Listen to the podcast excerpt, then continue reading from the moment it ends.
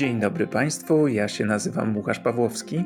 A ja się nazywam Piotr Tarczyński i zapraszamy na kolejny odcinek podcastu amerykańskiego.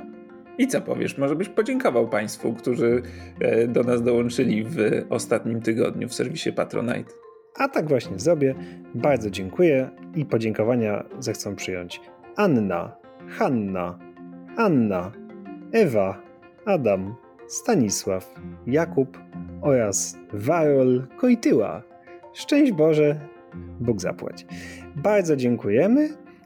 I jeszcze słowo na niedzielę, słowo na sobotę, mianowicie y, byliśmy na American Film Festival, mieliśmy spotkanie z Państwem, bardzo udane. Dziękujemy tym, którzy przyszli, dziękujemy tym, którzy oglądali je w internecie, jeśli było w internecie, a jeśli nie, to któreś inne spotkanie tego dnia na pewno było, bo było tych spotkań trzy. Y, naprawdę dużo podcastu amerykańskiego w sobotę we Wrocławiu, oby tak było też za rok. No, w najbliższym czasie będziemy także na mm, dwóch galach. Y, zostaliśmy nominowani do. No tak, będziemy się rozbijać, proszę Państwa, w przyszłym tygodniu. E, najpierw gala nagrody imienia Andrzeja Wojciechowskiego, Radia Z. Bardzo dziękujemy za nominację, a potem nominacja w konkursie na podcast roku w sobotę 24 listopada w Rzeszowie. Tam można było na nas głosować w konkursie na nagrodę publiczności. Już to głosowanie zostało zakończone, ale wszystkim z Państwa, którzy swój głos na nas oddali, bardzo serdecznie dziękujemy. Wyników tego głosowania nie znamy. Nie znamy, żadnego nie znamy. E, ale jeżeli przegramy, to znaczy, że były sfałszowane wybory, bo właśnie dzisiaj, proszę Państwa, o panu, który jest mistrzem e, kłamstwa, dużego kłamstwa, no i który niestety na tym dużo zyskuje, będziemy Państwu opowiadać, czyli kolejny odcinek poświęcony Donaldowi Trumpowi, bo znów się u niego trochę dzieje. A poza tym nie ukrywajmy, Państwo lubicie słuchać o Donaldzie Trumpie. Ale to jest coraz mniej przyjemne, tak na serio to już przestaje być śmieszne, jest naprawdę, naprawdę niebezpieczne. Ale zacznijmy od tego, co jest jednak śmieszne. Dawaj. Procesy Donalda Trumpa. Donald Trump, taki musimy zrobić Państwu update, bo tam się wiele nie dzieje w takim sensie, że jeszcze nikt nie został ani skazany, ani uniewinniony, ani nic. Y, sprawy sądowe są, 91 zarzutów w czterech stanach. Y, Łukaszu, czy możesz zrobić Państwu takie podsumowanko, o co jest ten poskarżony i gdzie? Oczywiście, e, służę Państwu. E, więc e, zacznijmy od procesu, który wciąż się toczy. Tam już został Trump skazany, ale to nie był proces kryminalny, tylko to był pozew cywilny. Został uznany za winnego napastowania pisarki, publicystki Jane E. Carroll i tam. To już dawno było. Ona oskarżała go o to, że została przez niego zaatakowana w przebieralni jakiegoś domu handlowego już wiele lat temu. Trump temu zaprzeczał i wówczas wytoczyła mu proces e, o zniesławienie. Trump został uznany za winnych tych zarzucanych czynów i sąd przyznał Carol e, odszkodowanie w wysokości 5 milionów e, dolarów i toczy się kolejny proces, bo Trump oczywiście znowu wszystkiemu zaprzecza. Więc to jest jeden, który gdzieś tam w tle się toczy. Drugi proces, y, którym, o którym pewnie powiemy Państwu dzisiaj więcej, to jest proces również toczący się w Nowym Jorku i dotyczący nie tyle bezpośrednio samego Trumpa, co jego firmy Trump Organization i dotyczy on y, fałszerstw. To znaczy, prokuratorka stanu Nowy Jork, Leticia James, zarzuca organizacji składanie fałszywych y, deklaracji dotyczących wartości nieruchomości, którymi Trump e, dysponował, po to, żeby uzyskiwać korzystniejsze warunki, czy to ubezpieczeń, czy kredytów e, zaciąganych przez organizację i domaga się w związku z tym e, wypłaty odszkodowania wysokości, uwaga, ćwierć miliarda dolarów, 250 milionów, to już są całkiem poważne pieniądze, e, plus zakazu prowadzenia działalności gospodarczej przez Trumpa w stanie Nowy Jork. A więc gdyby do tego doszło, no to mm, to jest dość poważna kara dla Trumpa. I teraz uwaga, sędzia prowadzący tę sprawę, bo to jest proces, w którym nie decyduje ława przysięgłych, ale decyduje sędzia, już uznał, że Trump jest winien. E, to znaczy, że doszło, że organizacja, przepraszam, źle powiedziałem, nie Trump, ale że organizacja dopuściła się fałszerstw i obecnie toczy się proces, w wyniku którego sędzia zdecyduje o wymiarze kary. Tak, no sędzia Engoron, bo tak się nazywa. Arthur y, Engoron. Tak, tak, zobaczył dokumenty i powiedział, no dobra, no to jakby nie ulega wątpliwości, że oszustwo było, a teraz tylko decydujemy o wymiarze kary. Y, I w tym oto procesie są zeznania i te zeznania są najciekawsze, bo zeznawały dzieci Trumpa i zeznawał sam Trump. Nie będziemy się bardzo rozwodzić nad tym, co kto mówił. Generalnie dzieci y, nic nie wiedziały, zarobione były, to w ogóle, no tak, tak, a myśmy się tym nie zajmowali. Jak się okazuje, nikt się w ogóle nie zajmował tymi, tymi nieruchomościami i tym ocenianiem majątku, to jacyś źli ludzie zawyżali, zaniżali, a w ogóle to jest wszystko, proszę pana, oszustwo, spisek i, y, i, i my nie mamy z tym nic wspólnego. Zeznawał też Michael Cohen, dobrze Państwu znany, mam nadzieję, były prawnik Donalda Trumpa, taki jego conciliere, który się potem pokłócił.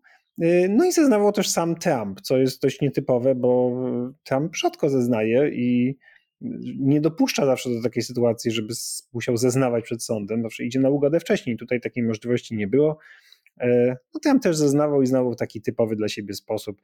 Niby odpowiadał na pytania, ale wygłaszał przemówienia kampanijne, aż w pewnym momencie sędzia powiedział, że to nie jest czas na przemówienia i jakby proszę zaprzestać. Pytał też prawników, czy są w stanie kontrolować swojego klienta nie byli w stanie. Ale rzeczywiście widać było różnicę pomiędzy zeznaniami dzieci Trumpa i samego Trumpa, bo tak jak Piotr powiedział, Eric i Don Jr. opowiadali, że no, oni po prostu wierzyli księgowym i wycenom, a poza tym to właśnie zajmują się zupełnie innymi rzeczami. Na przykład Eric Trump to proszę Państwa zawsze w terenie, nigdy w tych papierach i nie miał czasu e, zajmować się tymi e, wycenami, nic o nich nie wie.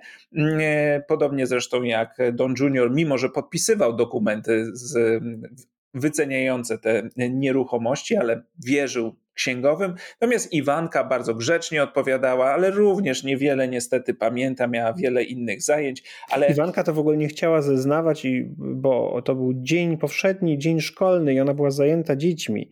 Ach. Ale sędzia uznał, że to jednak nie jest wystarczający argument, żeby się nie pojawić w sądzie, że dzieci muszą iść do szkoły. No i niestety Bidulka musiała przyjść i powiedziała, że i ona nic nie wie, zarobiona była.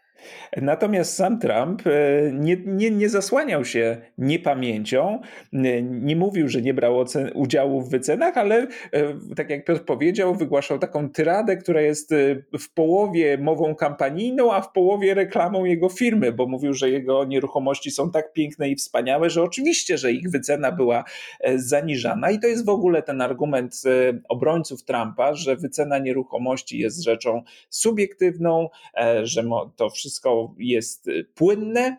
No i szczególnie w wypadku kogoś takiego jak Trump i firma Trump Organization, gdzie duża część wartości nieruchomości y, leży właśnie w tej marce y, nazwiska, no a więc w związku z tym e, nieruchomości Trumpa będą warte więcej e, lub no, więcej zakładamy niż inne nieruchomości E, w, w tej samej okolicy i Trump bardzo narzekał, że jego e, nieruchomości, te wyceny są zaniżane, ale przypomnijmy, on sam niekiedy je zaniżał po to, żeby także dostać e, lepsze warunki.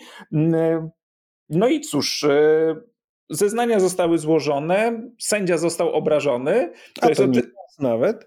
Co jest o tyle ciekawe, że to on będzie decydował o wymiarze kary, więc Trump obrażający sędziego Y, to chyba nie jest najlepsza strategia, a ostatecznie... No ale on już złożył wniosek o, o unieważnienie tego procesu, tak bo jest. że sędzia jest uprzedzony i, i tak dalej. Ja mam takie wrażenie, że cała strategia Trumpa to nie chodzi o to, czy on to wygra, czy przegra, bo, bo jeśli wygra, no to powie, że byłem niewinny, a jeśli przegra, to zrobi to samo, co z wyborami, to znaczy powie, to jest wszystko ściema, oszustwo i, y, i prześladowanie polityczne i dlatego ja muszę wygrać wybory, żeby oczyścić wymiar sprawiedliwości i to jest wątek, który jeszcze się w tym odcinku pojawi. Do niego wrócimy. To jeszcze może szybki przegląd tych pozostałych, bo tam się też znowu wiele na razie nie dzieje. To znaczy, jest ten proces w, w Georgii o, o to, że Trump domagał się znalezienia brakujących głosów i próbował wpłynąć na wynik, wyników, na wynik wyborów, to znaczy no, sfałszować wybory de facto. No i tam jedyne ciekawe, czy taka ważna rzecz to jest to, że współpracownicy Trumpa idą na współpracę z prokuraturą. Tak, one by one. Już czołówka tych prawników, jeszcze nie Rudy Giuliani, ale, ale pozostali tak, idą na współpracę, no i zobaczymy, co powiedzą, ale to jeszcze, się, jeszcze szybko się nie dowiemy.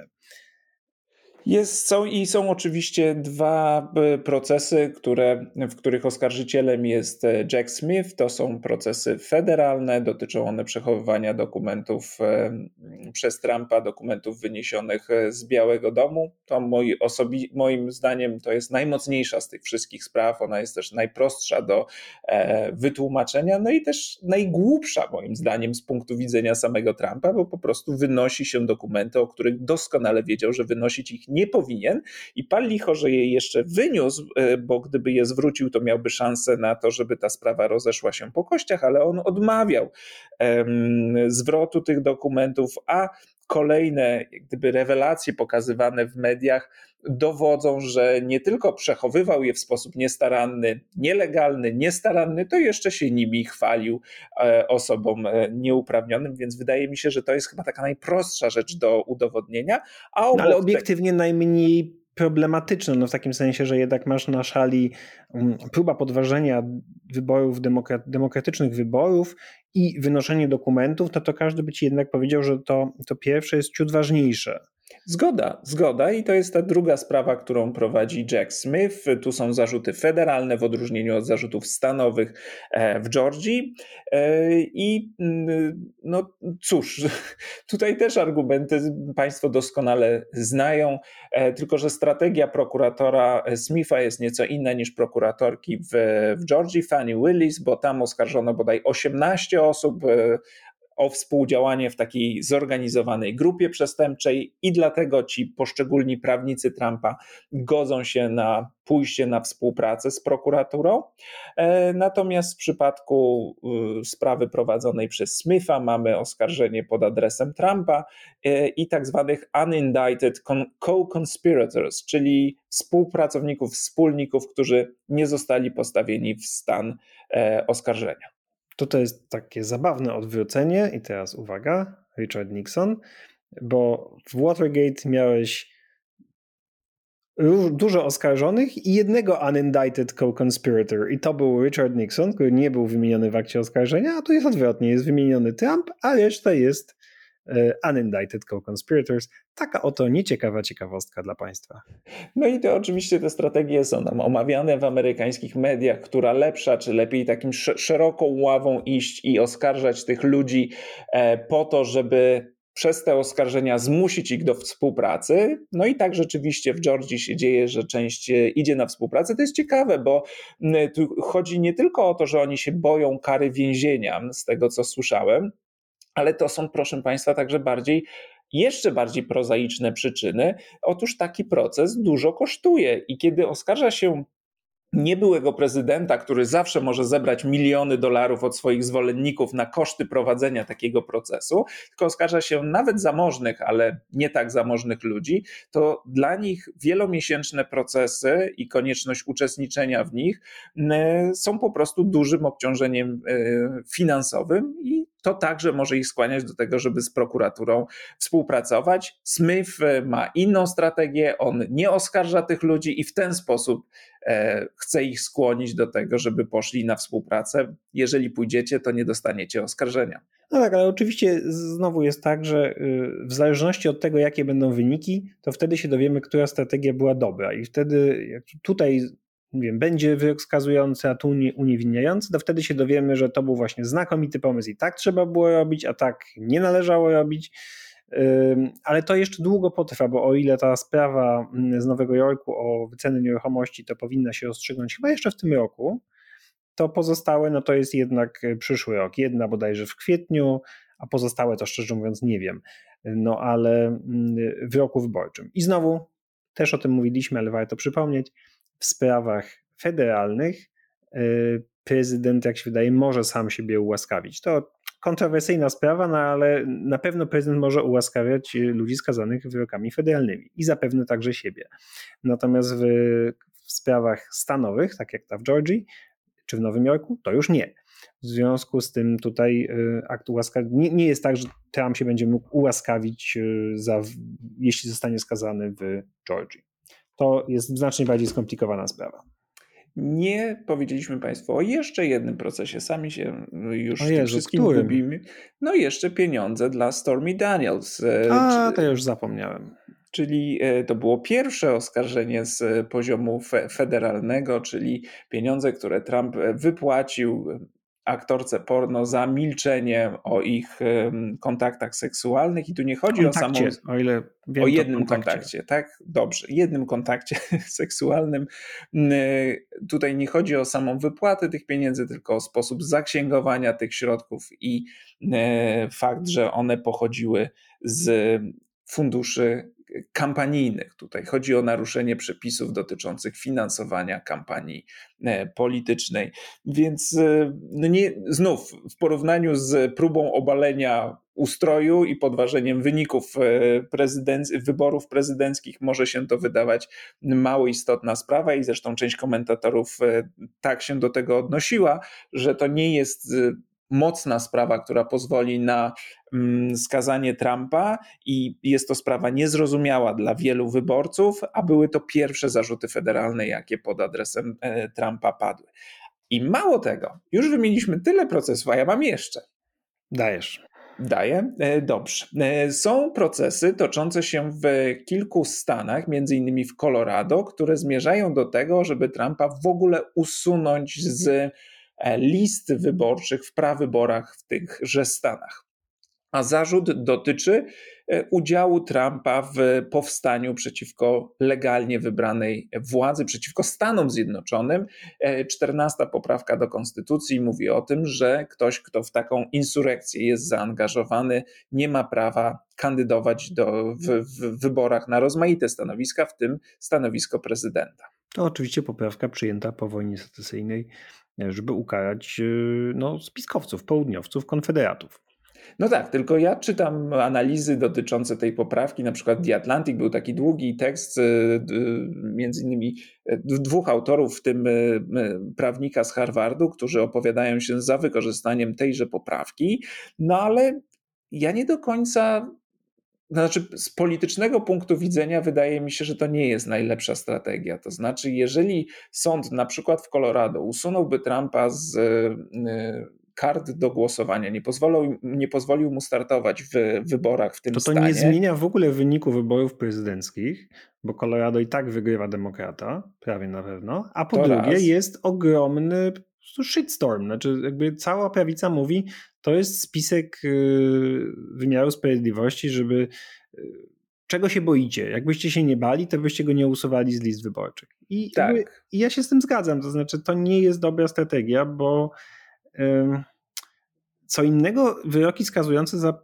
przestępstwa, natomiast y, wykorzystanie trochę kreatywne poprawki z XIX wieku jest y, no, karkołomne. Tak mi się też wydaje i korzyści z tego mogą być dużo mniejsze niż e, ewentualne straty e, wynikające z mobilizacji elektoratu Trumpa i pod, znaczy to może potwierdzać ich przekonania, że rzeczywiście jakieś ciemne siły próbują ukraść e, prezydenturę Tr- Trumpowi, czy szerzej próbują ukraść Amerykanom ich państwo. Więc to się Znowu to się idealnie wpisuje w te różne e, teorie spiskowe o tym, że jakaś e, grupa trzymająca władzę próbuje uciszyć głos e, zwykłych Amerykanów. No ale też bądźmy mm, szczerzy, że ta mm, poprawa, czy ta strategia no nie ma dużych szans powodzenia. No dobra, no to skoro mówimy o prawyborach, to przejdźmy na chwilkę do kampanii wyborczej, bo może Państwo nie wiecie, ale w Stanach Zjednoczonych y, toczy się zacięta walka wśród republikanów o nominację prezydencką. Y, Można tego Tak nie jest. zauważyć, dlatego że we wszystkich sondażach, we wszystkich stanach kluczowych prowadzi Donald Trump i to naprawdę ogromną przewagą. Y, Ale tam w tle różne osoby, coraz mniej tych osób, udają, że prowadzą walkę o nominację.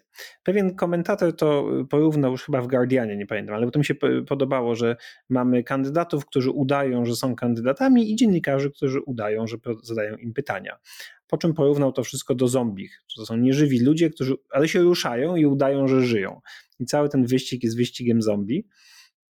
I coś w tym rzeczywiście jest, dlatego że y, Donald Trump prowadzi i wszystko wskazuje na to, że będzie nominatem tej partii, jeśli coś się nie zmieni, a raczej się nic nie zmieni.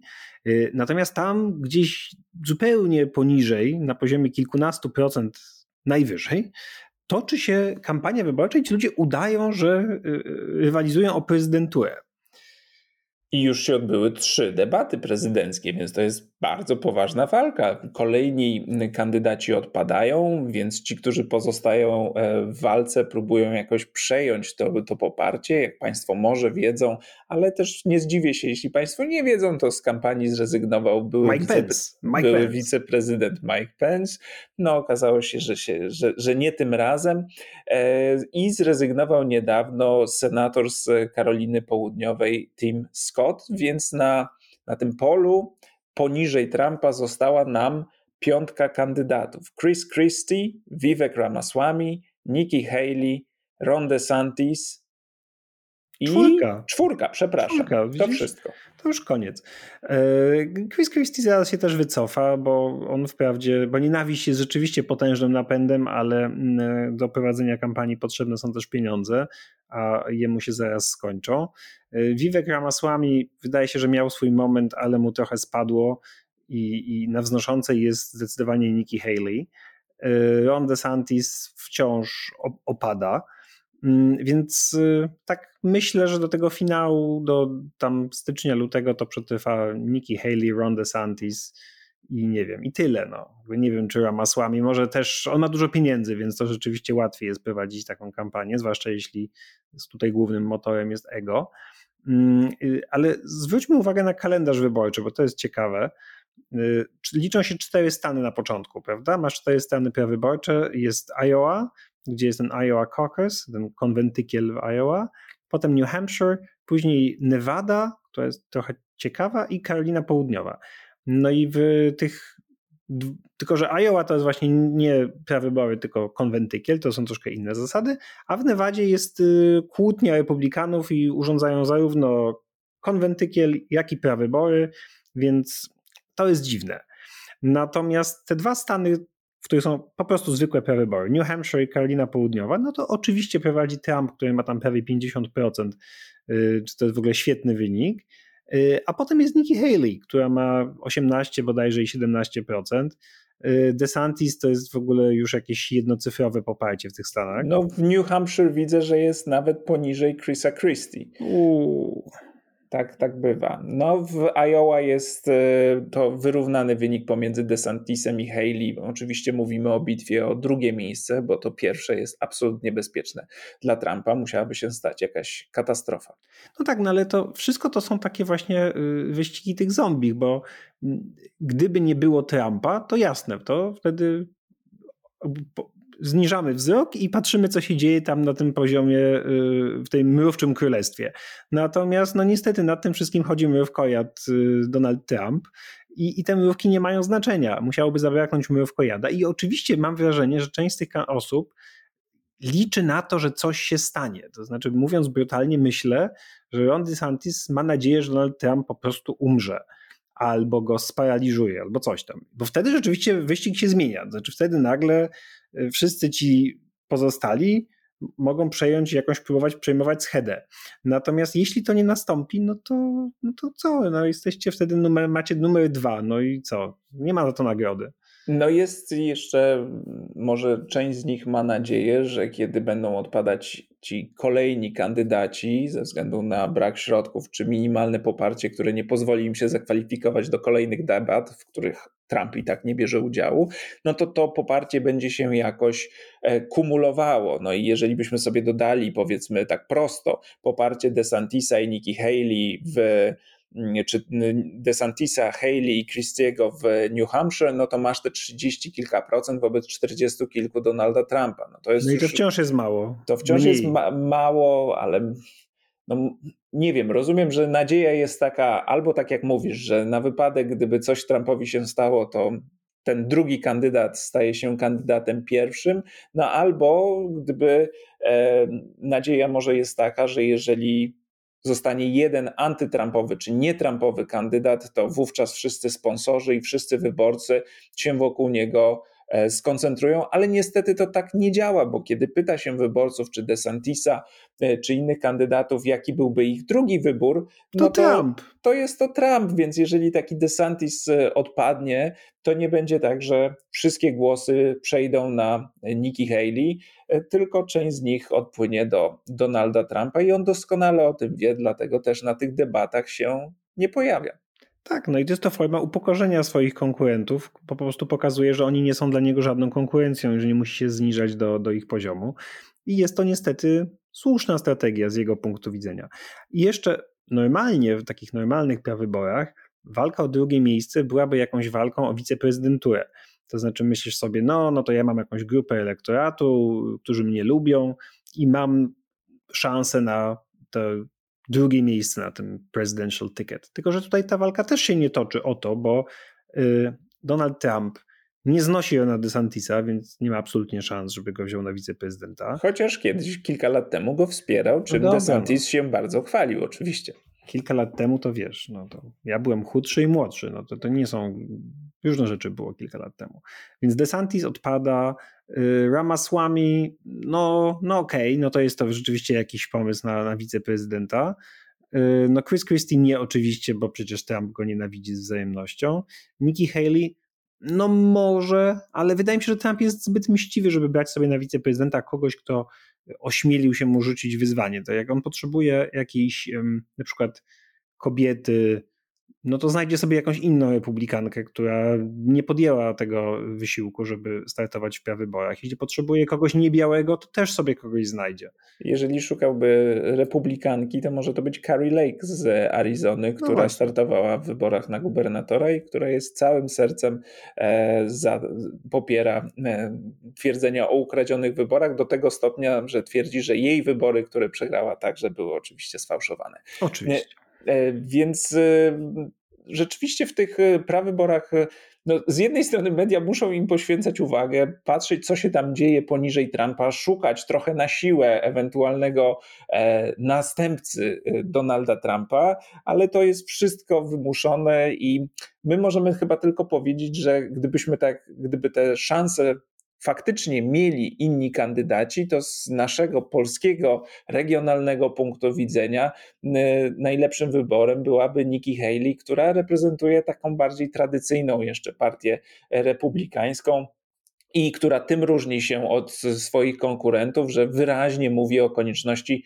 angażowania się Stanów Zjednoczonych w świecie, mówi o konieczności wsparcia Ukrainy, mówi o tym, że porzucenie Ukrainy miałoby e, no, fatalne konsekwencje i tylko ośmieliłoby Putina. Jej koledzy są zdania, że to nie jest wojna Stanów Zjednoczonych i nie powinni się w nią angażować. Albo nawet bardziej, jak Vivek Ramaswamy, który mówi, że Zełański jest nazistą. Ja nie wiem, czy on to powiedział, czy on się odnosił do tego, wiesz, oklaskiwania nazisty w kanadyjskim parlamencie, czy miał na myśli Zełęńskiego, ale no, mówi o nim, że jest taką no, pokraczną figurą, że to jest skorumpowany kraj, że żadne interesy Stanów Zjednoczonych nie są E, związane z e, niepodległością Ukrainy. A więc gdyby Ramasłami jakimś cudem jutro został prezydentem, to na pewno nie starałby się przedłużyć pomocy dla Ukrainy, natychmiast by się z tego wycofał. No a nawiasem mówiąc, ta pomoc dla Ukrainy i tak stoi pod wielkim znakiem zapytania, bo e, republikanie, duża część republikanów w Izbie Reprezentantów no nie chce za, za kolejnym pakietem pomocowym głosować. No i w czasie debat właściwie też y, ci dziennikarze zadają pytania, zadają pytania o politykę wewnętrzną, zagraniczną, o aborcję, ale o Trumpa właściwie jakoś nie pytają. Y, on tam się czasem jakoś pojawia w tych, w tych debatach, tak jakby go właśnie, tak jakby go nie było. Y, I co ciekawe, też w większości nie odnoszą się kandydaci, ta, ta czwórka już teraz kandydatów, do tych różnych, jak to powiedzieć, bzdur, które opowiada Trump. I teraz bo rzeczywiście jest tak, że ostatnio u Trumpa jest jakieś wzmożenie opowiadania głupot. I teraz już wyjaśniam, o co mi chodzi. No, no, zawsze mówił głupie rzeczy. Tak, zawsze mówił głupie rzeczy. Ale ostatnio mu się częściej mylą rzeczy. I to jest oczywiście Aha. trudne z punktu widzenia, czy można by pomyśleć, że to jest trudne dla kogoś, kto nieustannie nabija się z Bidena, że jest stary, że się mu właśnie mylą rzeczy, że myli nazwiska, że myli postaci, po czym wychodzisz na scenę i nie wiesz dokładnie, gdzie jesteś, przypadek Trumpa w, w, w Sioux Falls. City. Nie. A, i mu się pomyliło. Widzisz, Pomy... to mi się też pomyliło, no? No, ale na szczęście nie kandyduje. Pomyliło mu się, że jest e, w Sioux Falls, a był w Sioux, Sioux City, City, i e, dopiero ktoś tam na scenie musiał mu zwrócić e, uwagę. Tak, Bo pomylił mówi, nie że... tylko miasta, ale i Stany. Tak jest, ale też mówi, że Orban jest liderem Węgier, mówi, że zamiast Hamas mówi humus, mówi, że jak Biden wygra drugą kadencję, to będziemy mieli drugą wojnę światową. Ale jak Biden ma wygrać drugą kadencję, kiedy przecież Trump toczy walkę z Obamą, bo to też mówił. Pomyliło mu się, że jest jego przeciwnikiem nie jest Biden, tylko Obama, więc tego rodzaju. I powiedział wpadki... swoim nawet wyborcom, że w ogóle to nie trzeba głosować, bo on już ma mnóstwo głosów. To też nie za mody. No i teraz tak. Są takie głosy, że to no tutaj też widzimy jakieś um, kognitywne problemy, że on też już demencieje, że oto mamy wyścig dwóch zdemęciałych staruszków i jest to takie w takim tonie na śmieszno. I, i to jest niebezpieczne. No dobrze, to daj mi dwa słowa. To znaczy, ja uważam, że taki jakiś postęp w pogarszaniu się tych zdolności kognitywnych Trumpa, e, on, on zachodzi. To znaczy, tych wpadek wydaje się jest e, coraz więcej. I to właśnie chodzi o to, że on nie wie, gdzie jest, przeciwko komu startuje, e, i, i to nie są nie są te głupoty, które opowiada na co dzień, to znaczy o tym, że wygrał wybory, że jest najwspanialszy i tak dalej. To są wyraźnie wpadki, kiedy myli nazwiska, myli miejsca i tak dalej. E, I to rzeczywiście postępuje i jego konkurenci zaczynają zwracać na to uwagę. Ale skromnie. Haley, tak, no a oczywiście sam otoczenie Bidena także to próbuje jakoś rozgrywać przeciwko Trumpowi po to, żeby oddalić zarzuty e, o, o niekompetencję czy o właśnie ten brak czy słabe zdolności poznawcze u samego Bidena, ale to postępuje. To znaczy, gdyby Trumpowi się przydarzyło jakieś takie e, wpadki, które zarzuca Bidenowi, czyli nie wiem, gdzieś się by potknął, znowu coś pomylił, to myślę, że to może A mieć jemu się przydarzają te rzeczy, to znaczy on, zarzut Bidena jest taki, że Biden myli miejsca, po czym Trump wychodzi i myli miejsce. Jakby to są te same rzeczy. Tak, tylko że nie, nie wiem, wywalił czy... się jeszcze. No nie wywrócił się, ale też nie sądzę, że ta kampania Bidena czy ekipa Bidena odpowiednio te, te sprawy nagłaśnia. Zresztą w przypadku Trumpa jest wiele właśnie rzeczy do nagłaśniania i nie, nie bardzo wiadomo na czym się skupić, e, bo te wpadki są. E, konkurencja próbuje je rozgrywać. Czy to się uda? Zobaczymy.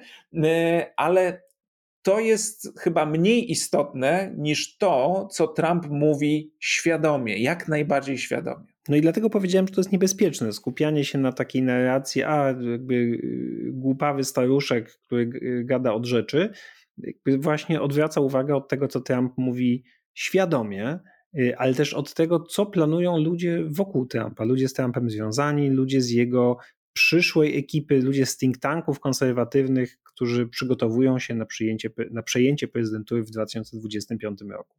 Tak, bo ja bym Słowa Trumpa, które możemy objąć jedną wspólną nazwą głupoty, podzielił na trzy kategorie. Wow. Po pierwsze jest kategoria, o której wspomnieliśmy, gdy myli ci się, gdzie jesteś i z kim, z kim rozmawiasz. Gdybym ja nagle Piotra zaczął nazywać Michałem, to, by, to, to jest ta kategoria.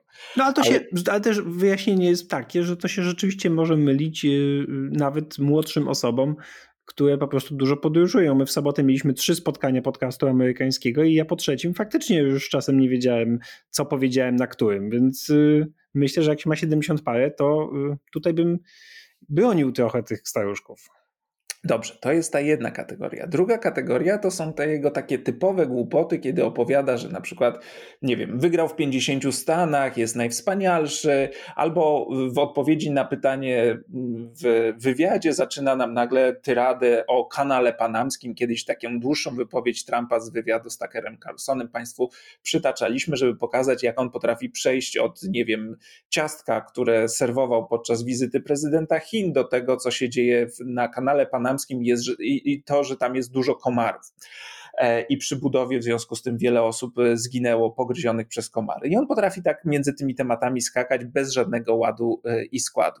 Ale jest też trzecia kategoria rzeczy, które w jego wystąpieniach pojawiają się jak najbardziej celowo i widać, że to nie jest spontanicznie podnoszone przez Trumpa, tylko że zostały w tych wystąpieniach, bo fragmenty wystąpień Trumpa są zapisane na prompterze i on je wyraźnie odczytuje, a duże części tych wystąpień to jest taka swobodna gonitwa no nie wiem, czy myśli to jest dobre słowo, ale taka gonitwa tego, co Trumpowi wpadnie do głowy.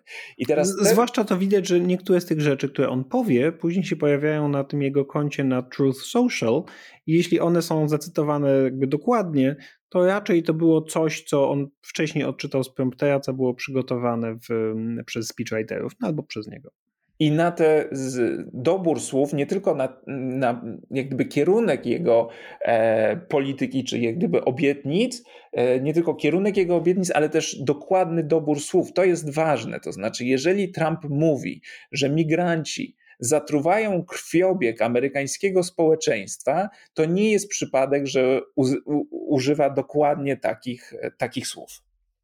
No dobrze, to właśnie może pogadajmy o planach Trumpa na na swoją drugą kadencję. Dlatego, że y, że oczywiście znowu łatwo to zbywać i nawet myśmy to kiedyś zrobili, jak w odcinku poświęconym y, konfliktowi bliskowschodniemu. Y, ja pamiętam, że mówiłem, no, że jego plan na rozwiązanie kryzysu palestyńsko-izraelskiego to było, no to poczekajmy, co z, tego, co z tego wyniknie. I ty powiedziałeś, że każdy jego plan tak wygląda. Ale to nie jest teraz do końca prawda, bo na przykład plan migracyjny Donalda Trumpa zaczyna y, przybierać kształty. Ostatnio był duży artykuł na ten temat New York Timesa, napisany na podstawie rozmów z doradcami Trumpa, w tym między innymi ze Stevenem Millerem, to jest taki dość paskudny człowiek, który był doradcą Trumpa właśnie głównie od spraw migracyjnych, ale też speechwriterem po prostu. Y, I i to jest ważne, dlatego że po pierwsze, migracja jest nośnym tematem, oczywiście. Po drugie, sondaże pokazują, że wyborcy ufają w kwestii migracji bardziej Trumpowi niż Bidenowi. No, no nie dobrze. tylko w kwestii migracji, także Jasne, w kwestii ale... gospodarki i, i, kilku innych. No dobra, ale skupmy się na tej migracji na razie. No więc skoro oni ufają bardziej Trumpowi, no to może przyjrzyjmy się temu, czemu dokładnie ufają. To znaczy, co to jest za ten wspaniały plan Donalda Trumpa, który chce wprowadzić? Bo to nie jest plan tak zrobię, żeby było dobrze, jak bardzo wiele planów Trumpa ma taką formę, tylko tutaj są dość wyraźne konkrety. Trump, jak Państwo oczywiście doskonale wiedzą, jest skrajnie antyimigrancki. Tutaj raz jeszcze powtarzam te słowa, których użył niedawno w, podczas jednego z wywiadów, że migranci, ci nielegalni migranci przybywający do Stanów Zjednoczonych, uwaga, cytat, zatruwają krew naszego kraju. Twierdził, że to są ludzie, to już oczywiście mówię o tym od dawna, że to są ludzie chorzy psychicznie, których e, liderzy innych krajów specjalnie do Stanów Zjednoczonych wysyłają. No i w związku z tym planuje taką masową deportację idącą w miliony osób, e, których chciałby się ze Stanów Zjednoczonych pozbyć. Takie są zapowiedzi. I w ramach tych swoich planów obiecuje między innymi budowę wielkich takich obozów w których przetrzymywani byliby e, migranci. I to nie tylko ci migranci nowi, którzy próbują dostać się do Stanów Zjednoczonych, ale także ci, którzy w Stanach Zjednoczonych przebywają już niekiedy wiele lat. Miałyby być formułowane specjalne oddziały, które poszukiwałyby takich osób na terenie Stanów Zjednoczonych, zapędzały je do tych nowych obozów, a następnie deportowały. Jest to wzorowane na y, Operation Wetback z 1954 roku. Y, to była taka akcja y, zorganizowana z polecenia prezydenta Eisenhowera, który może był i tym dobrym republikaninem, ale nie wszystkie rzeczy, które był Ike, były takie znowu przyjemne.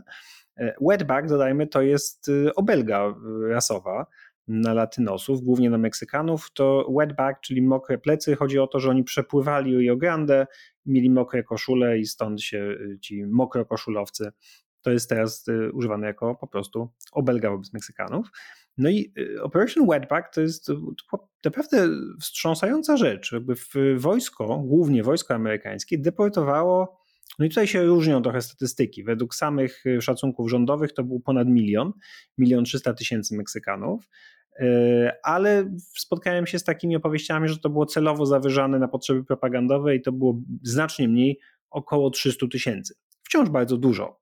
Y, głównie to się odbywało w Teksasie i w Kalifornii. Także w niektórych miastach, w Los Angeles, San Francisco, nawet w Chicago, ale głównie to jednak był Teksas i Kalifornia. wojsko wyłapywało Meksykanów, dodajmy czasami nawet obywateli amerykańskich. Ale tutaj jakby niespecjalnie się wtedy takimi rzeczami przejmowano i odsyłano ich do Meksyku, część przeładowanymi statkami, które porównywano, y, które komentatorzy porównywali do statków niewolniczych, a resztę lądem. No i to się wszystko oczywiście odbywało w straszliwych warunkach, tych ludzi bito, przetrzymywano w, w podłych warunkach i tak dalej. Mm, dodajmy, powtarzam, część z nich miała amerykańskie obywatelstwo. I to był wielki sukces i Trump wprost powołuje się na sukces tej Operation Wetback i mówi, że jakby to jest to, co trzeba zrobić. Że trzeba to powtórzyć tylko na obecną skalę. E, ale to oczywiście nie wszystko, dlatego że do tego dochodzą takie rzeczy, które po pierwsze powrót do tego, co było, to znaczy wprowadzenie znowu zakazu wjazdu dla osób z krajów muzułmańskich, e, zakaz ubiegania się o azyl e, z powodów medycznych, jeszcze raz sprawdzenie tych osób, które niedawno do Stanów Zjednoczonych przybyły, na przykład z Afganistanu, w tym osób, które z amerykańską armią współpracowały, gdy Amerykanie e, byli obecni w Afganistanie, więc weryfikacja takich e, takich migrantów raz jeszcze i ewentualnie ich deportacja. Zniesienie programu DACA, czyli tego programu dla Dreamersów. Dreamers to są te osoby, które y, urodziły się w Stanach albo jako dzieci, nie jako dzieci przybyły do Stanów Zjednoczonych z, z, z rodzicami, którzy byli nielegalnymi migrantami, no ale te dzieci już wychowane w Stanach są Amerykanami bez obywatelstwa, ale to jest jedyne miejsce, jakie znają na ziemi, mówią po angielsku, mogą nie znać hiszpańskiego na przykład. I to jest ich kraj, no tylko nie mają obywatelstwa. I za Obamy był wprowadzony taki specjalny program jakby naturalizacji tych ludzi, y, natomiast Trump chce z tym skończyć. No mało tego, chce także, aby dzieci urodzone na terenie Stanów Zjednoczonych, ale e, w rodzinach nielegalnych imigrantów nie otrzymywały amerykańskiego obywatelstwa. I oczywiście tutaj przeciwnicy Trumpa mówią, że to jest, niezgo- to jest jawne pogwałcenie konstytucji, która przyznaje obywatelstwo wszystkim osobom urodzonym na terenie Stanów Zjednoczonych. Ale co na to mówi Trump? A to dobrze, niech pójdzie do Sądu Najwyższego i zobaczymy, jak sąd zdecyduje. Tak, no bo to jest próba oczywiście zmiany definicji obywatelstwa z prawa y, ziemi na prawo krwi. I rzeczywiście y, większość y, dużych krajów Zachodu nie ma prawa ziemi, tak właśnie tylko Stany Zjednoczone i Kanada mają, no ale tak rzeczywiście stanowi konstytucja. No ale Trump ma tutaj rewolucyjny pomysł, żeby się tego pozbyć. Czy to mu się uda, czy nie, ale na pewno tak wygląda retoryka. Jeszcze kogo by się pozbył? Jeżeli jesteś studentem, który ma wizę studencką w Stanach Zjednoczonych, ale brałeś udział w, na przykład w protestach propalestyńskich, no to już takiemu panu czy takiej pani dziękujemy i także będą takie osoby deportowane.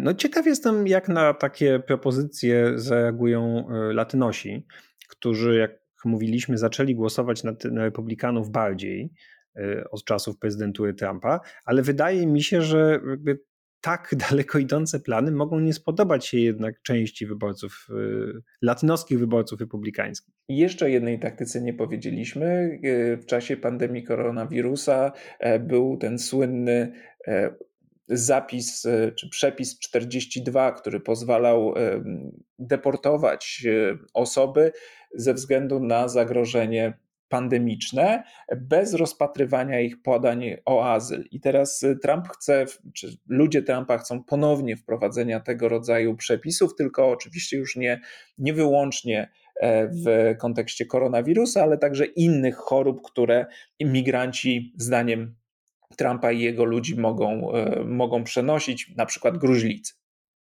No i jakby może podsumujmy to cytatem ze Stevena Millera czyli tego doradcy Trumpa i jednego zapewne z głównych autorów tego planu migracyjnego.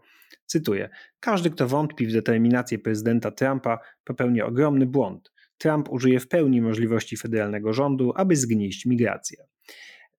No i pewnie tak zrobi. I oczywiście większość tych e, decyzji będzie kontestowana, będzie zaskarżana w sądach. Pojawią się sędziowie, którzy będą nakazywali wstrzymanie pewnych decyzji. Pytanie, czy ludzie Trumpa się do tych nakazów sądowych zastosują.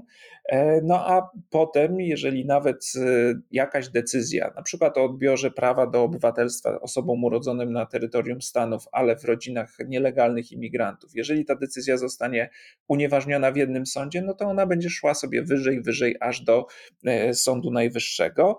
No i wydaje się, że tutaj Trump miałby raczej pewność zwycięstwa przy obecnym układzie w tym sądzie. Nie, nie wiem, czy pewność, tu, tu się z tobą chyba nie zgodzę. Wydaje mi się, że to. Piątkę to... z tej szóstki konserwatystów, moim zdaniem. No, trójka na pewno, ale nie jestem pewien co do dwójki. No to znowu, dowiemy się, jeśli to nastąpi, o ile to nastąpi. Y, ale to nie tylko Sąd Najwyższy, chodzi też o całą resztę administracji, która takie rzeczy będzie nadzorować, która będzie te rozkazy wypełniać. No i tutaj przechodzimy do drugiego punktu mm, programu Trumpa, który wydaje mi się najciekawszy i najstraszniejszy w tym wszystkim. Znaczy plan takiej gruntownej restrukturyzacji administracji państwowej. No przejęcia państwa. Po prostu opracowany przez e, Heritage Foundation. No i to jest ciekawe, bo Heritage Foundation to jest taki szacowny, konserwatywny think tank, już mający 50 lat, założony zdecydowanie jako konserwatywny, bo on powstał w 1973 roku na sprzeciwie do polityki Nixona, że ten Nixon jest zbyt liberalny i tutaj potrzebujemy czegoś bardziej konserwatywnego. No i ten Heritage to była y, ważne takie intelektualne zaplecze dla administracji Reagana, y, ale równocześnie na przykład to Heritage Foundation wymyśliło Obamacare. Tylko to się wtedy jeszcze nie nazywało Obamacare, tylko raczej Romney Care, bo y, to Mitt Romney jako gubernator Massachusetts ten pomysł reformy zdrowotnej wziął właśnie z Heritage Foundation. I Heritage Foundation jest, tym się różniło od takich establishmentowych think tanków waszyngtońskich, że bardzo szybko zaakceptowało Trumpa i zaczęło z nim współpracować. Bo o ile inne think tanki, no to tam dużo było tych takich never Trumpers, co to, że nie, nie, tak nie można i jakby jednak to nie są nasze konserwatywne wartości, tu Heritage bardzo szybko jakby zaczęło współpracować z Trumpem. No i teraz w ramach Heritage Foundation razem z innymi think tankami powstaje coś, można sobie to przeczytać, jest to w wolnym dostępie, 900-stronicowy dokument e, Project 2025. Tak, czyli projekt 2025. Y, no nie jest to specjalnie trudne do rozgryzienia, o co chodzi w tej nazwie, ale Heritage Foundation przechodzi na stronę Trumpa w wielu wymiarach, nie tylko w polityce wewnętrznej, to warto podkreślić, ale także e, Heritage Foundation była to organizacja, która popierała tę republikańską politykę zagraniczną, politykę zaangażowania w świecie, promocji demokracji. I tutaj tę zmianę, i też dyrektor Heritage o tym wyraźnie mówi, ta, ta zmiana również jest otwarta. To znaczy, przechodzimy, nikt tego nie ukrywa, przechodzimy w kierunku izolacjonizmu, bo zmieniły się, zmieniło się otoczenie. Ja słuchałem takiego wywiadu z dyrektorem e, dyrektor nazywa się chyba Kevin Roberts, e, który opowiadał, że Stany Zjednoczone są dziś słabsze relatywnie na świecie niż były kiedyś i w związku z tym nie stać ich na prowadzenie takiej polityki, jaką prowadziły wcześniej i stąd ten zwrot izolacjonistyczny. To może niepokoić nas, tutaj w naszym regionie, ale to, co powinno niepokoić Amerykanów przede wszystkim, no to jest ten zwrot w polityce wewnętrznej, bo ten projekt zakłada de facto przejęcie państwa i wykorzystanie instrumentów państwa po to, żeby Trump będzie chciał je wykorzystać do e, indywidualnej zemsty, a myślę sobie, że ci ludzie z Heritage Foundation myślą o tym, żeby narzędzia państwa wykorzystać później do po prostu promowania republikańskiej czy tej skrajnie prawicowej e, wizji świata i społeczeństwa. Czyli to jest ten zwrot w kierunku tego e, Christian nationalism, moim zdaniem, gdzie zagarniamy sobie państwo po to, żeby móc te nasze wartości E, prawicowe promować i już nie ma tej opowieści o państwie minimalnym. Nie, my chcemy państwa silnego, tylko państwa, które będzie nam służyć. Czyli urbanizacja, tak jest. E, ale również coś, co znamy z własnego podwórka. No i jak ma wyglądać ten Project 2025? To jest, e, jak mówię, 900 stron dokładnego opisu, jakimi wartościami ma się kierować nowa administracja, co ma być dla niej ważne. Y, ale warto przeczytać, co tam jest napisane zupełnie otwartym tekstem. I teraz słowo wyjaśnienia. Normalnie nowy prezydent, nowa administracja y, wymienia jakieś 4000 takich politycznych nominatów. Czy zmienia się władza i trzeba wymienić dyrektorów departamentów. No wiadomo, nie mówimy już tylko o tym poziomie ministerialnym, ale w sumie 4000 właśnie tych political nominees. Ale nie następuje całkowita wymiana dwóch milionów urzędników służby państwowej, tych wszystkich urzędników, dzięki którym ten ogromny aparat państwowy jakoś tam działa. Project 2025 zakłada usunięcie około 50 tysięcy urzędników, czyli jakby schodzimy już z tego poziomu najwyższego i średniego szczebla na naprawdę niski poziom. No okej, okay, nie będziemy usuwać pani z poczty, tutaj w Topeka, Kansas, ale już 50 y, tysięcy urzędników służby cywilnej ma zostać wymienionych i mają ich zastąpić y, wierni prezydentowi. Y, I kiedy mówimy wierni prezydentowi, prezydentowi Trumpowi, no to znowu należy słuchać i czytać to, co mówią ci ludzie. Jest mianowicie taki, mm, taki projekt gromadzenia danych osobowych e, potencjalnych urzędników, którzy mogą właśnie przejąć władzę w 2025 roku. Szuka się nazwisk, szuka się ludzi i lojalność jest jednym z, z, kryteriów. To znaczy, jak czytamy pytania, które są zadawane takim ludziom, to wymień postać, która najbardziej, która najbardziej na ciebie wpłynęła, i wymień żyjącą postać, którą podziwiasz i czemu ją podziwiasz. Screening odbywa się przez, y, przy użyciu m.in. sztucznej inteligencji poprzez skanowanie y, social mediów tych ludzi, to znaczy co pisali wcześniej, y, co lajkowali, czego nie lajkowali. I tutaj ma to ten Project 2025 ma już kontakt z takim gigantem informatycznym Oracle, którego szef Larry Ellison jest zdecydowanie republikańskim zwolennikiem. I znowu, Larry Ellison, to ciekawe, jeden z najbogatszych ludzi w Stanach, wspierał Tima Scotta, to był jakby jego główny y, sojusznik. No tylko, że Tim Scott no, nie wyszło mu, zrezygnował z prezydentury. No i tutaj to nam pokazuje, że ci konserwatywni propaństwowcy z jednej strony, no tak, ja tutaj bym wolał Tima Scotta, no bo to nie jest Donald Trump, on jest taki... Ale powiedzmy, kim jest Tim, Tim Scott, to jest ten taki miły, sympatyczny tak. republikanin, głęboko Afroamerykanin wierzący. jeszcze. Ten, tak, jakby... co prawda głęboko wierzący i konserwatywny, ale zupełnie inną retoryką, taką tak. retoryką właśnie braterstwa, wspólnoty. No i spoko. Chcielibyśmy takich polityków republikańskich. Ale jak nie wyjdzie, to weźmiemy Ale jak Trumpa. nie wyjdzie, to bierzemy Trumpa i jakby wkładamy pieniądze w Project 2025 i będziemy pomagać e, stworzyć e, system ułatwiający przejęcie państwa. E, a po co prezydentowi Trumpowi takie przejęcie tych 50 tysięcy urzędników. No Trumpowi to jest potrzebne właśnie do realizacji tych projektów, które, o które zapowiada na przykład projekt y, migracyjny i pewnie to interesuje ludzi z Heritage Foundation, bo oni myślą, że się mogą Trumpem posłużyć, a dla samego Trumpa ważne jest, to pewnie Państwa nie zaskoczymy, indywidualna zemsta na wszystkich tych ludziach, którzy albo okazali się w jego mniemaniu niedostatecznie lojalni, albo otwarcie rzucili mu wyzwanie. I tutaj mam fragment. I nie pozwolili mu zrobić tego, co chciał zrobić, no bo to obowiązuje obowiązująca narracja u Trumpa i jego zwolenników jest taka, że Deep State, czyli głębokie, ukryte państwo, cały czas blokowało wszystkie jego, jego próby zreformowania czy naprawienia państwa i Trump nieustannie mówi, że trzeba usunąć żmije, trzeba usunąć zdrajców z administracji, z aparatu wywiadowczego, z sądownictwa, z Departamentu Sprawiedliwości no trzeba usunąć robactwo, y, bo przecież tak nazwał, y, jak on to mówi, tą radykalną lewicę, która żyje w, w Stanach Zjednoczonych, żyje jak robactwo. To może ja tak. zacytuję, bo to było przemówienie z okazji Dnia Weterana. O, to czyli... świetna okazja, żeby tak, takie... No bardzo dobra, tak. 11 listopada z okazji Dnia Weterana powiedział, że obiecuje wykorzenić komunistów, marksistów, faszystów, do tego jeszcze wrócimy, radykalną lewicę, która niczym robactwo zalęgła się w naszym kraju, żeby zniszczyć Amerykę i American Dream. Prawdziwe zagrożenie to nie rasowa prawica, rasowa chyba w sensie taka motywowana względami rasowymi, y, ale radykalna lewica. Rzecznik Trumpa, zapytany o te słowa, powiedział, że to wcale nie było jakieś y, obraźliwe ani niebezpieczne, że to po prostu znowu y, lewicowe y, płatki śniegu histeryzują, natomiast kiedy prezydent Trump wróci do Białego Domu, cytuję, zgnieciemy ich do imentu. Więc jak Państwo widzicie, zupełnie nie ma się czego bać, zupełnie normalna retoryka, walczymy z robactwem. I teraz tylko bym dodał ten przypis, dlaczego ci faszyści się tam pokazują.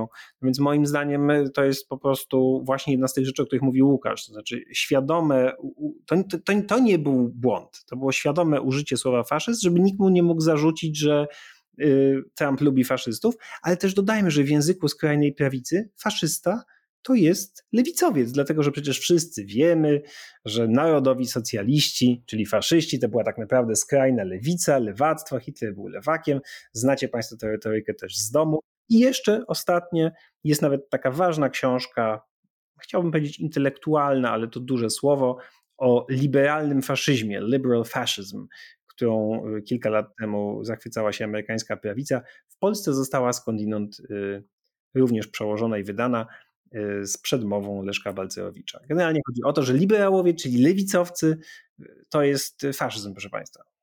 Znaczy, Tutaj faktycznie to, to wrzucenie tych faszystów pewnie jest, e, jest celowe, no bo oczywiście, kiedy Trump posługuje się tymi słowami, mówi o tym e, robactwie i mówi o tym zatruwaniu krwi amerykańskiego narodu, no to pojawiły się słuszne głosy, że kopiuje język e, Mussoliniego, że kopiuje język Hitlera. No i w, w odpowiedzi na to mamy te, te słowa, że to jest histeria lewicowych, tych, tych wszystkich tych delikatnych płatków śniegu, tak jak to Piotr powiedział, e, i zapowiedź ich zniszczenia.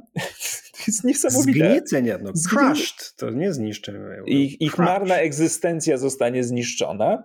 E, ta, ta, takie Imperator taka... Palpatine pozdrawia. I to jest oficjalna odpowiedź ze sztabu Trumpa, proszę Państwa. To nie są jakieś przecieki, tylko po prostu takiej odpowiedzi udzielono. A przy okazji warto przypomnieć, że już y, dwa lata temu w jednej z książek na temat Trumpa ukazała się taka informacja, że podczas wizyty Trumpa w 2018 roku w Europie na, z okazji stulecia zakończenia I wojny światowej miał powiedzieć Johnowi Kelly'emu, Kelly'emu e, czyli swojemu szefowi personelu ówczesnemu, że no cóż, no Hitler zrobił sporo dobrych rzeczy. E, więc y, kiedy można się śmiać z Trumpa z tych jego różnych wpadek, z tego jego sposobu odpowiadania na pytania, w, w, którym wszystko łączy się ze wszystkim i wszystko się ze wszystkim miesza, i gdy on takie jawne kłamstwa mówi, no na przykład nie wiem, czy słyszałeś, niedawno mówił o tym, że on nigdy nikt mu żadnych zarzutów nie postawił. To znaczy, że on. No, to nie ma znaczenia oczywiście, że ma te zarzuty, bo Trump sobie może mówić co chce, ale są też elementy tej retoryki, które są tam wstawiane przez ludzi wokół niego i które mają trafić do konkretnych grup. Kiedy Trump mówił do e, Proud Boys, stand back and stand by, to nie było przejęzyczenie, nie była to wpadka, tylko oczywiście chciał w ten sposób zmotywować, zmobilizować swoją pewną część swoich e, radykalnych wyborców. I teraz ta retoryka także jest celowa i to jest o tyle niebezpieczne, że słowa mają konsekwencje, oczywiście, i może ta retoryka radykalizować jeszcze bardziej zwolenników Trumpa, ale one też pokazują, że jest zapotrzebowanie na coś takiego. To znaczy, on tego nie rzuca od tak sobie, tylko na pewno jego kampania bada nastroje społeczne, bada opinie społeczne i widzi, że jest zapotrzebowanie na ostrą antymigracyjną retorykę i zapowiedzi nawet tak daleko posuniętych kroków, które są jawnie sprzeczne z wieloma prawami, łącznie z y, prawami zapisanymi w Konstytucji, że ludziom się to podoba. I teraz y, to oczywiście stanowi dla drugiej strony, dla Bidena, ogromne wyzwanie, no bo z jednej strony chciałbyś prowadzić jakąś humanitarną politykę migracyjną, no a z drugiej widać, że ludzie oczekują zdecydowanych działań, które tę migrację zmniejszą. Chociaż tutaj jeszcze trzeba dodać, że oprócz konsekwencji prawnych, takie tak ostre potraktowanie migrantów i tak masowe deportacje, które zapowiada Trump, miałyby też potężne konsekwencje gospodarcze dla Stanów Zjednoczonych, bo przecież ci ludzie y, są potrzebni amerykańskiej gospodarce w dużej części. No i co powiesz na to, że facet wychodzi i słowa, które normalnie powinny, normalnie, przepraszam, kilka lat temu, kilkanaście lat temu powinny go zmieść ze sceny politycznej, bo jawnie nawiązuje do rasistowskiego języka, tam hitlerowskiego wręcz, e, o zatruwaniu krwiobiegu narodu. No teraz właściwie albo się na nie nie zwraca uwagi, albo no cóż, taki jest Trump.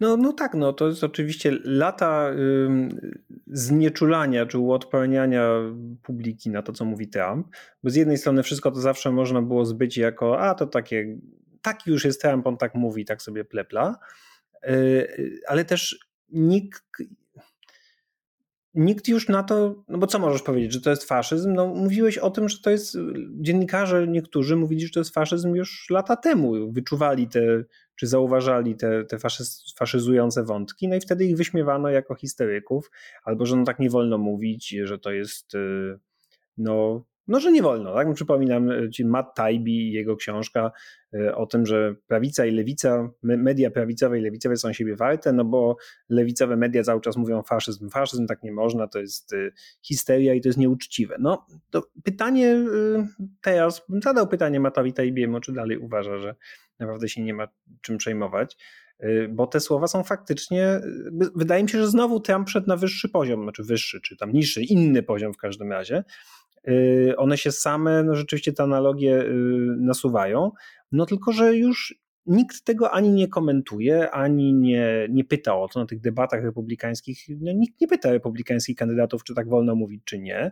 Zapytana o to Rona McDaniel, czyli szefowa, dodajmy, Rona McDaniel Romney, czy Romney McDaniel, siostrze, bratanica Mita Romneya, która właściwie zerwała ze strykiem kontakty i jest teraz szefową Y, Komitetu Krajowego Partii Republikańskiej, czyli no powiedzmy szefową partii, ale to jest trochę inna funkcja niż u nas. No to nie ma tej władzy, co Jarosław Kaczyński nie, nie, czy Donald Tusk. Ona jest od takiej po prostu jakby zarządzania organizacyjnego partią, sekretarz generalny partii, no może coś takiego.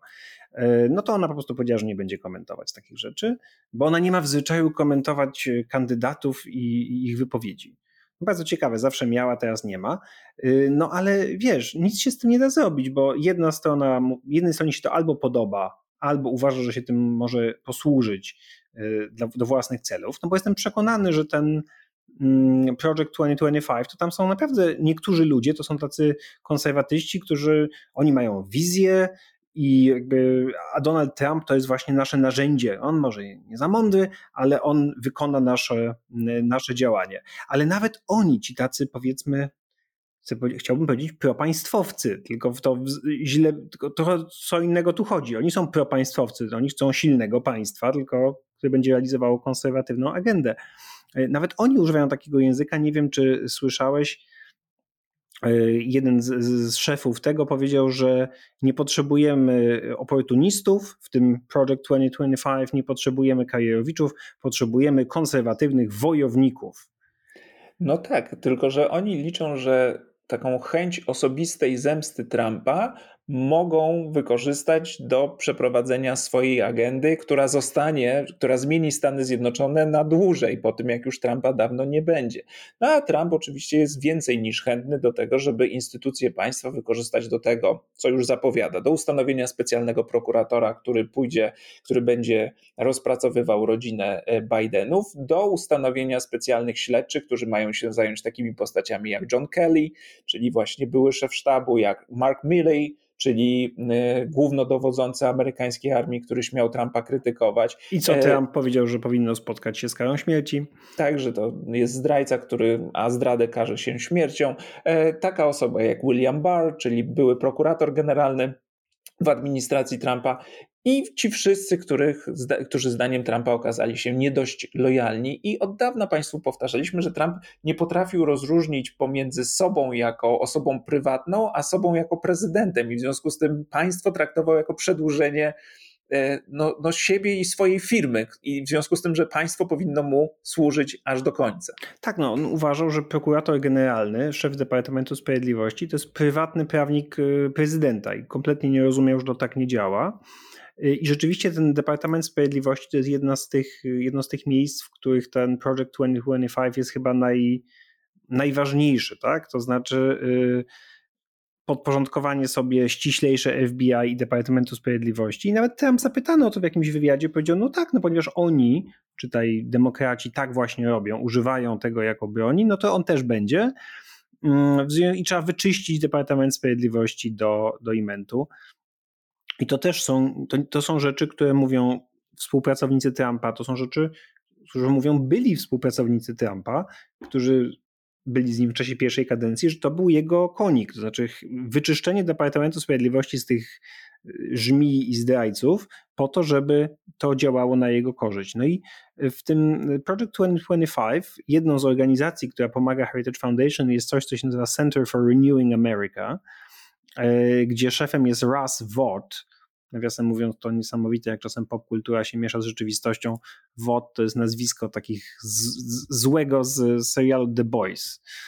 No i tak, więc jest pewien Vought i on też um, kolejny zły Vought w Ameryce. No i Center for Renewing America uważa, że uwaga, niezależny wymiar sprawiedliwości to jest przestarzała koncepcja i to w ogóle tak nie musi być, y, ta niezależność. I jedną z osób, która przygotowuje plany w Project 2025 w tej sprawie jest, nie wiem czy wiesz, Jeffrey Clark, czyli gość yy, oskarżony w tej federalnej sprawie o podważanie wyniku wyborów. Gość, który chciał realizować już tę wizję Trumpa w 2020 roku i odwrócić wynik wyborów prezydenckich. On chyba nie jest oskarżony, on jest tym unindicted co-conspirator. Przepraszam, no. Tak. E, ale miał swój udział. Także... Czyli znowu, to nie będzie konserwatyzm. Znaczy to, co chce zrobić Trump, to nie jest konserwatyzm, to jest rewolucja, to jest y, urbanizacja, tego się, a nie konserwatywna rewolucja. Tak jest i o tym przed tym, że druga kadencja, ewentualna druga kadencja Trumpa to nie byłoby powtórzenie pierwszej kadencji Trumpa, tylko byłoby to pójście dalej w wielu wymiarach. No, o tym, przed tym starają się ostrzegać mm, część amerykańskich publicystów. Niedawno ukazała się taka książka Tired of Winning, czyli zmęczony zwycięstwami, zwycięstwami Jonathana Carla, który jest głównym korespondentem politycznym stacji ABC. E, no i on jak gdyby opisuje dokładnie to, co. Znaczy, to jest jedna z tych książek, które pokazują Państwu, co naprawdę myślą współpracownicy Trumpa o nim po tym, jak wyszli z jego kręgu albo zostali wrzuceni pod autobus przy okazji kolejnego kryzysu, bo takich osób jest, jest wiele. No i pokazują, że jest to człowiek, który w tym dążeniu do zemsty i odzyskania uzyskania władzy i do sprawiedliwości, tak jak on ją rozumie, no będzie gotowy pójść naprawdę daleko. Ja przy, jedną anegdotkę znam z tej książki, bo słuchałem wywiadów z Karlem, jeszcze samej książki nie czytałem, że na przykład jak e, doradzał Hershelowi Walkerowi w czasie wy, wyścigu senackiego w Georgii, Herschel Walker startował przeciwko Rafaelowi Warnockowi, no to mówił, kiedy Walker e, przegrywał, e, żeby po prostu oskarżył Warnocka o pedofilię, co ten także zrobił, no tylko że bez powodzenia. E, rada Trumpa była just say he's a child molester. No, I tym chyba no nie wiem, co mamy więcej powiedzieć. No po prostu, że mamy do czynienia z bezwzględnym gościem, który naprawdę Wcześniej może traktował swój start w wyborach prezydenckich jako chęć wywindowania się, jako chęć zrobienia dobrego biznesu, a teraz traktuje to jako chęć dokonania zemsty na, ludzi, na ludziach, którzy jego zdaniem go zdradzili. Tylko, że sam Trump to jest jakby jedna część problemu, a druga to jest taka, że spora część e, konserwatywnego zaplecza. establishmentu czy zaplecza tak. jednak jest gotowa y, mu w tym pomóc. Y, i już są przygotowywane plany. Kto nie wierzy, niech sobie ściągnie Project 2025 i poczyta, jakie są pomysły na nową administrację republikańską. Dziękujemy Państwu za dziś i do usłyszenia za tydzień. Do usłyszenia.